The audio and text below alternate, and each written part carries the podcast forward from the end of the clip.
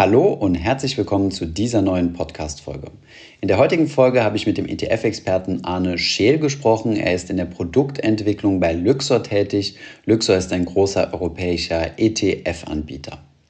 Wir haben über das Thema ETF-Anbieter in der Corona-Krise gesprochen, über die Entwicklung der Regulatorik, was die Notfallpläne sind, wie sich äh, ja, Short-ETFs verhalten, wie sich Leveraged, also gehebelte ETFs verhalten und über viele weitere Dinge. Viel Spaß bei dieser Podcast-Folge.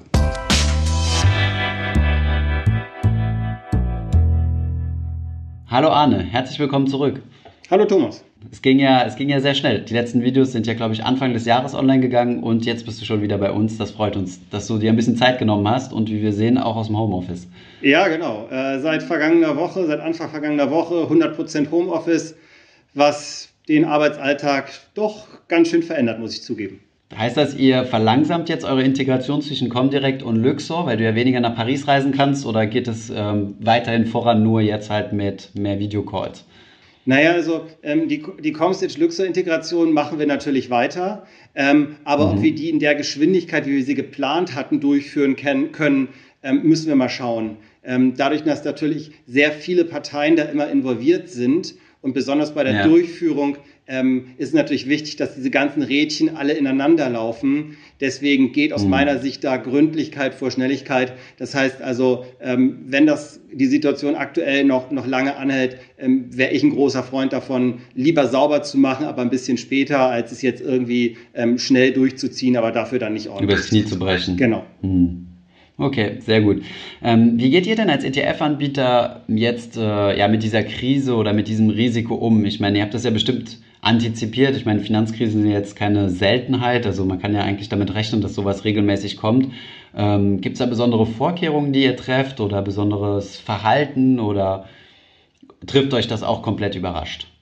Nein, also es gibt natürlich in der gesamten Finanzindustrie und ähm, natürlich auch für uns ähm, gibt, es, gibt es Notfallpläne. Die Notfallpläne mhm. sind alle geschrieben, die werden auch regelmäßig, selbst wenn es jetzt keinen Notfall gibt, geübt. Das heißt, also, es gibt Notfallbüros, wo auch Teile der Belegschaft dann hingehen können. Ähm, die Situation im Moment ist natürlich eine, die schon sehr speziell ist, weil sie eben sehr weltweit ist.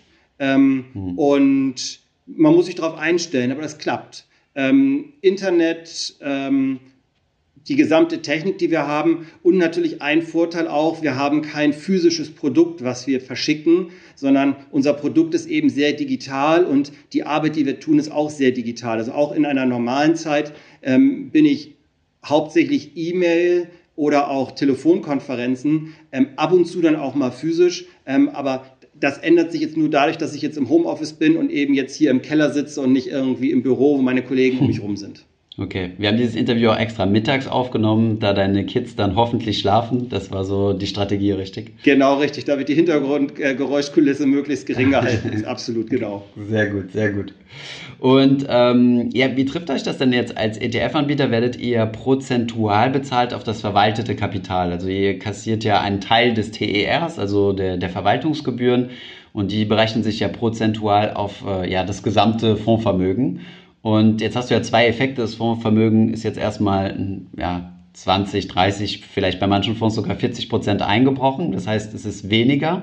Und gleichzeitig gibt es ja Kapitalabzug. Das heißt, die Leute ähm, verkaufen ja ihre Anteile. Das heißt, ihr habt ja so einen doppelten Effekt, wenn ich das richtig verstehe, ähm, der bei euch auf die Gebühren drückt. Wie wirkt sich das aus? Also könnt ihr da trotzdem noch äh, solide wirtschaften?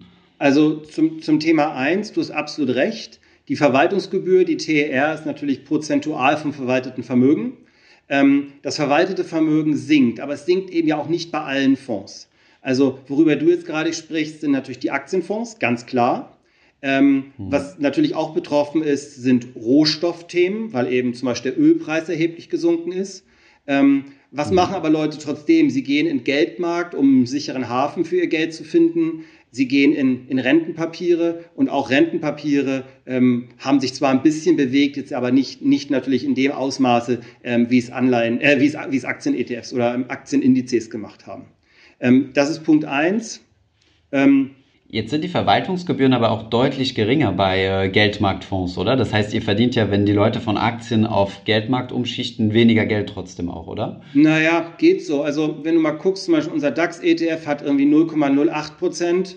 Unser EONIA mhm. oder FED-Fund, was eben Euro- bzw. US-Dollar-Tagesgeld ist, bei 10 Basispunkten, also 0,10 Prozent. Ähm, du hast sicherlich mhm. recht, dass wenn es ums um exotische Produkte geht, ähm, da sind die Aktien-ETFs natürlich dann ähm, auch, ein, auch ein Schnaps teurer. Ähm, aber das ist jetzt nicht so dramatisch. Zu deiner, zu deiner okay. zweiten Frage. Ähm, wir sehen eben im, im Saldo ähm, gar nicht wahnsinnige Rückflüsse. Ähm, man merkt schon, dass ETFs von vielen Investoren eben dann langfristig gehalten werden und selbst natürlich, mhm. wenn ETFs verkauft werden, zum Beispiel jetzt auf dem S&P 500 oder auf dem DAX oder Eurostox 50, ähm, dann haben wir eben auch zum Beispiel Short-Produkte im Angebot. Ähm, das ist natürlich okay. etwas, was man verstehen muss, weil die natürlich ähm, anders funktionieren als jetzt ein normaler 1 zu 1 DAX-ETF. Ähm, aber auch das ja. wird natürlich aktuell genutzt von Investoren, die eben wissen, wie man damit umgehen kann und muss. Okay, das heißt, ihr verdient jetzt Geld äh, mit Short-ETFs. Habt ihr da große Zuflüsse bekommen? Also, also Short-ETFs, vielleicht nur mal kurz in Klammern, das sind ETFs, die von fallenden Kursen profitieren. Genau. Ähm, was dabei noch ganz wichtig ist, Thomas, das sollte man auch auf jeden Fall sagen, die funktionieren eben anders als normale Aktien-ETFs, die auf steigende Märkte ähm, sich basieren, weil es eine tägliche Betrachtung ist. Das heißt, also beim Short-ETF ist es so, dass man die tägliche prozentuale Veränderung, sagen wir mal ähm, plus 3% im, im normalen DAX, mhm. dann ist der Short-ETF bei minus 3%. Wichtig aber nur, hierbei mhm. ganz klar zu wissen, es geht um die tägliche Betrachtung. Ähm, wenn man mhm. sich das Ganze über längere Zeiträume anguckt, ähm, insbesondere wenn sich so die Märkte genau richtig, wenn, insbesondere wenn sich die Märkte mhm. stark bewegen, ähm, sieht man da nicht unerhebliche Abweichungen. Ähm, okay. Ja, wir, wir sehen da Zuflüsse, klar. Und wir haben das eben auf Einzelmärkte, ähm, was ich auf dem DAX, wir haben es auf dem, auf dem, Schweizer, ähm, auf dem Schweizer Aktienmarkt und wir haben es eben auch auf dem, auf dem S&P. Das heißt also, wir sind da schon sehr breit aufgestellt ähm, und das sind dann hauptsächlich dann auch institutionelle Investoren, ähm, die sowas verwenden. Mhm, okay. Das heißt, wenn wir jetzt sagen, die Aktienmärkte sind jetzt von den Höchstständen, sagen wir mal, 35 Prozent entfernt, jetzt wenn wir jetzt mal so einen globalen Durchschnitt nehmen, zum Beispiel MSCI World oder so, ähm, dann sind aber eure Einnahmen jetzt nicht pauschal um 35 Prozent eingebrochen. Also das, also ja, wie soll man sagen, ist, äh, ist es jetzt keine Existenzrisiko für einen ETF-Anbieter? Nein, auf gar keinen Fall. Find, finden wir das Ganze im Moment gut und spaßig? Nein, natürlich auch nicht. Ähm, weil mhm. wenn unsere Investoren kein Geld mit unseren Produkten machen, ähm, dann ist mhm. das erstmal natürlich ein negatives Ereignis für sie. Können wir was dafür, mhm. dass der DAX oder der MSCI World gefallen sind? Nein, können wir natürlich auch nicht. Ähm, schön und gut finden wir das bei weitem nicht. Haben wir ähm, mhm. leichte Einnahmerückgänge? Ja, auch das haben wir. Aber es ist nicht so, dass es auch nur in annähernder Weise dramatisch wäre. Hm, okay, verstehe. Vielleicht gehen wir mal gerade auf diese Exoten ein, ähm, die wir mal so angedeutet haben, also so ein Short-ETF. Ähm, ich bin mal irgendwo über eine News gestolpert, dass es äh, diverse Short-ETFs, die äh, auf den Rohölpreis gesetzt haben oder den Rohölpreis, äh, sorry, die long gegangen sind, also die auf den steigenden Ölpreis gesetzt haben und das mit Hebel. Ähm, dass die ja jetzt ziemlich gelitten haben und dass es da auch einige gab, deren, äh, ja, deren Fonds quasi auf Null gefallen ist. Da, deren da sprichst du nicht von ETFs. Also du darfst ähm, auf einen Einzelrohstoff gar kein Fonds und gar kein ETF auflegen, sondern was mhm. du bei ETFs immer tun musst, du musst immer bereit streuen, du musst diversifizieren. Deswegen zum Beispiel, okay. ähm, was haben wir im Angebot? Wir haben einen ETF auf zwölf Rohstoffe in der Mischung. Ähm, mhm. Das heißt also, Einzelrohstoffe ist immer etwas, was du mit einem Zertifikat oder mit einem ETC, einem Exchange Traded Commodity abdeckst. Das sind beides keine Fonds, keine Sondervermögen. Ähm, mhm. Was du beim ETF eben immer nur tun kannst, ist breit gestreut investieren und das geht eben auch nur bei Rohstoffen. Aber okay. Und wenn, wenn du jetzt auf einen gehebelten, äh, sagen wir mal, äh, ETF setzen würdest in der, im Energiesektor, also wo du so Dinge wie Chevron, äh, Shell und äh, Exxon mit drin hast, wie würde sich das dann darstellen? Ähm, angenommen, ja, du hast einen gehebelten ETF mal zwei, mal drei. Äh, was würde mit dem passieren, wenn der jetzt quasi auf Null fällt? Auch da ist die Fondsregulatorik so, dass sie sagt, du darfst gar nicht so doll hebeln für einen Fonds. Bei einem Fonds okay. darfst du maximal zweifach hebeln, sei es jetzt zweifach okay. Long oder auch zweifach Short. Das heißt also, du mhm. merkst schon sowohl die Diversifizierung als auch diese Deckelung des Hebels ähm, schützt mhm. den Fonds schon mal erheblich mehr, als es das jetzt zum Beispiel für ein Zertifikat oder für ein ETC tut. Ähm, mhm, okay. Aber es ist auch klar, wenn du natürlich einen Markt hast, der sich stark bewegt und du bist zweimal gehebelt und es läuft absolut gegen dich, ähm, dann mhm. produziert das ganz, ganz erhebliche Verluste. Ähm, diese Verluste. Bei 50 Prozent wärst du ja schon raus, ne? Also je nachdem, wenn es 50 Prozent hochgeht und du bist nach unten gehebelt zum Beispiel, dann wärst du ja bei 50 Prozent schon raus quasi. Genau, aber wir sehen natürlich jetzt auf, auf einer täglichen Basis, sehen wir natürlich, jedenfalls in der ETF-Welt, in der, in der diversifizierten Anlagewelt, sehen wir natürlich jetzt nicht auf täglicher Basis eine plus 50 oder minus 50 Prozent. Jedenfalls habe ich es noch nicht gesehen und ich hoffe, mhm. wir werden es auch in der Zukunft nicht sehen. Okay, das heißt, es gibt noch keinen ETF, der da pleite gegangen ist mit sowas. Er, mit solch einer Strategie. Nein, genau. Also da muss man ganz klar sagen, da, da helfen die, die Kriterien, die die Regulatorik auch vorgibt für einen Fonds. Ähm, aber mhm. es ist mhm. auch klar, wenn du natürlich auf Rohstoffe ge gehebelt ähm, steigend setzt, ähm, wenn es dann erheblich runtergeht, schmerzt es natürlich immens. Ähm, und da mhm. kommen natürlich auch erhebliche Verluste auf, aber ähm, das erkennt man natürlich auch von vornherein an dem Produkt, dass es gehebelt ist und man weiß natürlich, worauf es sich bezieht. Das heißt, mhm. auch wenn es einem nicht gefällt und, weil es, und es sehr unangenehm ist, ähm, man weiß genau, woran man investiert ist. Okay. Ähm, was mich mal interessieren würde, wir, wir bekommen von der Community ziemlich viele Fragen, so nach dem Motto, in welche Aktie soll ich jetzt investieren, äh, die von Corona profitiert? Also es wird ja so spaßhalber immer über Klopapieraktien gesprochen, das ist jetzt vielleicht eher so ein Spaß, aber es gibt sicherlich Aktien, die profitieren werden. Ähm, habt ihr in Erwägung gezogen, einen, äh, ja, wie soll ich sagen, ohne es sarkastisch auszudrücken, aber einen Corona-ETF aufzusetzen, der zum Beispiel irgendwie Pharmazie übergewichtet oder solche Dinge? Nee, ehrlich gesagt, nein, würden wir auch nicht tun. Also ähm, solche, solche ganz, ganz speziellen Themendinge sind aus meiner Sicht nichts, wofür der ETF das richtige Vehikel ist. Ähm, der ETF ist etwas, was, was langfristig funktionieren soll ähm, und jetzt nicht irgendwelche, sagen wir mal, kurz- oder mit, mittelfristigen Trends abdecken. Natürlich gibt es ETFs, die jetzt auf Branchen sich beziehen. Sei es jetzt die Pharmabranche ja. oder die Automobilbranche oder jeder, nicht jede, aber fast jede andere Branche auch. Ähm, da kann mhm. sich natürlich jeder Investor das aussuchen, ähm, wo, er, wo er Chancen drin sieht. Ähm, aber jetzt ein ETF jetzt nur für so etwas wie Corona aufzusetzen, finde ich das. Auf ein Event quasi. Ja, mhm. wäre nicht das Richtige. Wir haben mal in die Community reingefragt bei uns und mal gefragt, hey, wer von euch hat denn verkauft? Wer von euch hat denn nachgekauft? Und äh, wie handhabt ihr die Sparpläne? Lasst ihr die weiterlaufen oder habt ihr die mal eingestellt?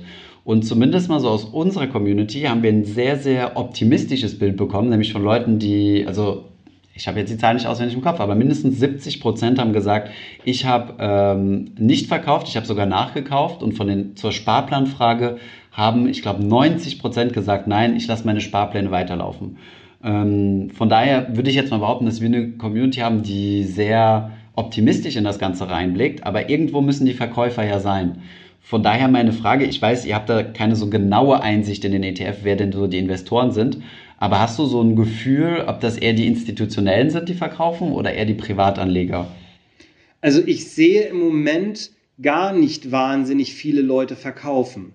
Also das, was du okay. gerade beschreibst, ähm, ist aus meiner Sicht genau die richtige Verhaltensweise, weil man, man hat sich von vornherein überlegt, welchen Horizont man für seine Anlage hat. Und gleichzeitig weiß jeder, und das ist, glaube ich, auch nichts, ähm, worüber irgendjemand ähm, Stillschweigen früher bewartet, dass es auch regelmäßig einfach bei den Aktienmärkten runtergeht. Geht es immer so mhm. doll runter, wie es im Moment gerade runtergeht? Nein, sicherlich nicht. Aber ähm, ich meine, auch ich habe für meine Kinder die, die Sparpläne auf ETFs mit einem Horizont von 18 Jahren abgeschlossen. Ähm, mhm. na, es ist klar, ähm, dass die aktuelle Position nicht schön aussieht. Ähm, aber hey, das Ganze ist natürlich auch eine Horizontfrage. Und jeder, wer mhm. einen Anlagehorizont von, was weiß ich, zwei, drei Jahren für Aktien hat, der macht aus meiner Sicht etwas falsch. Der Horizont für Aktien. In der falschen Assetklasse. Genau. Mhm. Der, Aktien, der Horizont für Aktien muss eben langfristig sein, damit man gerade so etwas, ähm, wie es jetzt passiert, eben dann auch mit aussitzen kann und nicht sofort panisch wird. Ähm, es gibt Bei eine. müssen ja die Ver Entschuldigung. Genau, es gibt eine Kategorie, ähm, von institutionellen Investoren, die gezwungen werden zu verkaufen. Das sind die Investoren, ja. die gewisse Risikobudgets haben. Also du kennst ja. vielleicht zum Beispiel ähm, gewisse Versicherungsprodukte aus der Altersvorsorge, wo zum Beispiel garantiert werden muss, dass der Versicherer immer das eingezahlte Kapital auch wieder zurückzahlen kann. Und zum Beispiel die Riester, ja. Genau, richtig. Die Riester-Rente. Die, die müssen zum Beispiel dann von risikoreichem Asset in risikoloses Asset dann natürlich auch ein ganzes Stück umschichten. Und natürlich gibt es auch sonst Investoren, die einfach sagen, ich gehe jetzt raus in der Hoffnung auf, es geht noch weiter runter, um dann wieder günstiger einzusteigen. Ähm, oder mhm. es gibt Leute, die einfach panisch werden, ähm, aber das aus meiner Sicht geht natürlich durch, durch jede Anlegergruppe hinweg. Also das ist jetzt keine mhm. spezifische Sache für irgendeine besondere Anlegergruppe. Einfach, dass jemand sagt, so, huh, jetzt fühle ich mich aber unwohl, ähm, jetzt mal lieber raus. Kann man jetzt auch Also kein, du sagst auch die institutionellen, das heißt in Anführungszeichen die Profis, die quasi große Volumen verwalten, die, was nicht deren eigenes Geld ist, auch die können nervös werden und sagen, oh, jetzt, äh, jetzt, trau, jetzt gehe ich aus dem Markt raus? Naja, sie das heißt, haben. Du denkst, die Profis sind dann nicht, äh, keine Ahnung, äh, härter gesotten als, äh, als die Privatanleger? Nein, ich würde es nicht als härter gesotten bezeichnen, sondern es ist eher, unter welchen Regeln verwalten sie das Geld? Und mhm. wenn du institutioneller Anleger bist, hast du ja immer jemanden, für den du das Geld verwaltest. Und derjenige gibt dir natürlich auch gewisse Regeln auf. Und mhm. wenn die Regeln lauten, du darfst, was weiß ich, maximal 20 Prozent des eingesetzten Kapitals verlieren. Könnte ja mal so eine Regel sein, die ja. du aufstellst deinem Verwalter. Klar. Dann musst du mhm. natürlich als Verwalter dann auch handeln, äh, wenn diese Regel dann sozusagen gebrochen wird oder kurz davor ist, gebrochen zu werden. Weil mhm. der institutionelle Anleger, der hat ja auch immer jemanden im Hintergrund, für den er das Geld verwaltet. Und derjenige ja. hat natürlich gewisse Leitlinien gesetzt. Und die mhm. Leitlinien muss derjenige dann natürlich auch befolgen. Es wird jetzt sicherlich okay. keiner auf die Idee kommen, mal schnell auf Verkaufen zu drücken, ähm, nur weil, was weiß ich, ähm, kein Klopapier beim Supermarkt um die Ecke gerade verfügbar war. Hm. Das heißt, ähm, du hast gar nicht so das Gefühl, dass es einen, einen, starken Verkäufermarkt gibt, also dass viele Leute ihre Aktien loswerden wollen, sondern dass es einzelne Menschen gibt, die Panik haben, die anderen, die müssen halt hinterherlaufen und sagen, gut, ich habe mir jetzt diese Regeln aufgesetzt und wiederum andere müssen jetzt von der risikobehafteten Assetklasse in die risikoarme umschichten, weil es halt einfach, äh, ja, weil es halt die Regeln sind, wie sie festgelegt sind, dass du zum Beispiel dein, das Kapital garantieren musst. Also du meinst, dass alleine diese Beweggründe dafür gesorgt haben, dass die Kurse so stark gesunken sind. Also du hast jetzt keinen Massenabverkauf. Genau, also auch wenn du dir mal das Volumen anguckst, was am Aktienmarkt im Moment umgeht, dann ist das ja nicht sehr hoch. Ähm, okay. Und insgesamt, also auch das, was ich von meinen Kollegen höre, ähm, nee, wir sehen, wir sehen jetzt auch bei einzelnen Kunden jetzt nicht irgendwie großes Bestreben, jetzt wahnsinnig verkaufen zu wollen. Nein. Hm, okay. Das heißt, einige wenige panische Verkäufer in Anführungszeichen kriegen die Kurse weit runter und finden dann Käufer deutlich weiter unten, die bereit sind, äh, zu dem günstigen Kurs dann abzukaufen. Ja, und es gibt natürlich auch einige Unternehmen, die natürlich die aktuelle Situation ähm, stark betrifft. Ähm, ja. Aber das ist natürlich in, in so einem breiten Index sind das dann ein paar von vielen. Aber auch klar, wenn die natürlich hoch gewichtet sind, was weiß ich, Luftfahrt. Wir sehen es jetzt ja bei den Automobilherstellern. Was haben wir gesehen, was die Automobilhersteller in, in China für Umsatzrückgänge hatten? Wir sehen jetzt bei den ganzen großen Automobilherstellern natürlich auch ähm, die Produktionsstopps. Genau, die Produktionsstopps. Ähm, wir wissen mhm. auch, dass Reiseveranstalter, die Reisen, die heute nicht gemacht werden, die werden nicht unbedingt dann irgendwie im Juli oder August nachgeholt. Ja, wir haben in unserem Büro, habe ich äh, gestern mal mit dem, äh, mit dem Reinigungspersonal gesprochen und der gute Mann meinte zu mir, dass sie jetzt verpflichtet werden, ihren Urlaub jetzt zu nehmen, ihren Jahresurlaub.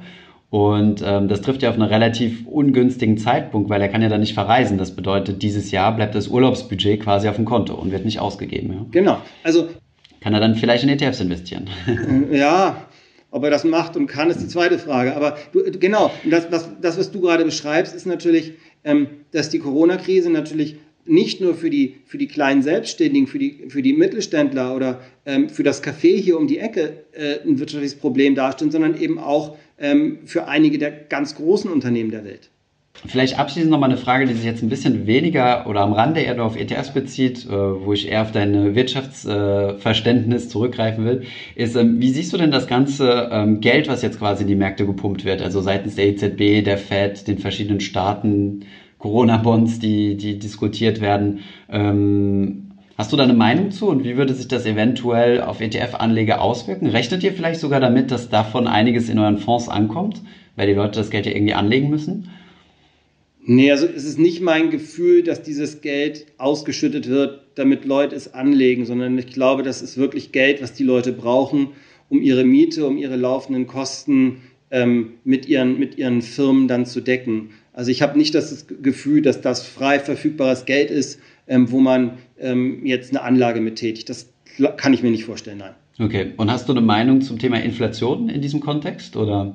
Äh, nee. Weil es gibt ja viel, Okay. Also, weil es gibt ja viele, viele Menschen oder viele, viele Leute haben jetzt die Meinung und sagen, ja, ist ja normal, ist ganz normales wirtschaftliches Verhältnis, wenn, wenn die Geldmenge steigt, aber die Warenmenge konstant bleibt, dann kommt Inflation. Aber da bin ich auch nicht einig, äh, dass, äh, dass das absolut kommen muss, weil nach der Finanzkrise 2008, 2009 hieß es auch immer Inflation, Inflation, Inflation. Es gab jede Menge Sachwertfonds, äh, die irgendwie inflationsgeschützt sind und so weiter und sie kamen leider nie oder sie kamen nie, leider oder nicht leider, kommt immer von Standpunkt an. Ja, okay, super Arne, vielen Dank für deine, für deine Insights in, äh, ja, in diese Asset-Klasse und ähm, ich würde mich freuen, wenn, äh, wenn wir nochmal dich interviewen dürfen, wenn uns nochmal brennende Fragen äh, ja, zum Thema ETF und Krise entgegenkommen. Sehr gerne. Ich hoffe, diese Podcast-Folge hat dir gefallen. Wenn ja, dann zöger doch nicht in deinem Umfeld bei deinen Freunden und Bekannten von diesem Podcast zu sprechen. Und wenn du auf iTunes bist, dann lass uns doch gerne eine Bewertung da und einen Kommentar, denn das hilft uns, mehr Menschen zu erreichen und für das Thema finanzielle Bildung zu begeistern. Wie immer findest du in den Show Notes und in der Beschreibung zu dieser Podcast-Folge alle wichtigen Verlinkungen. Vielen Dank fürs Zuhören und hoffentlich bis zum nächsten Mal.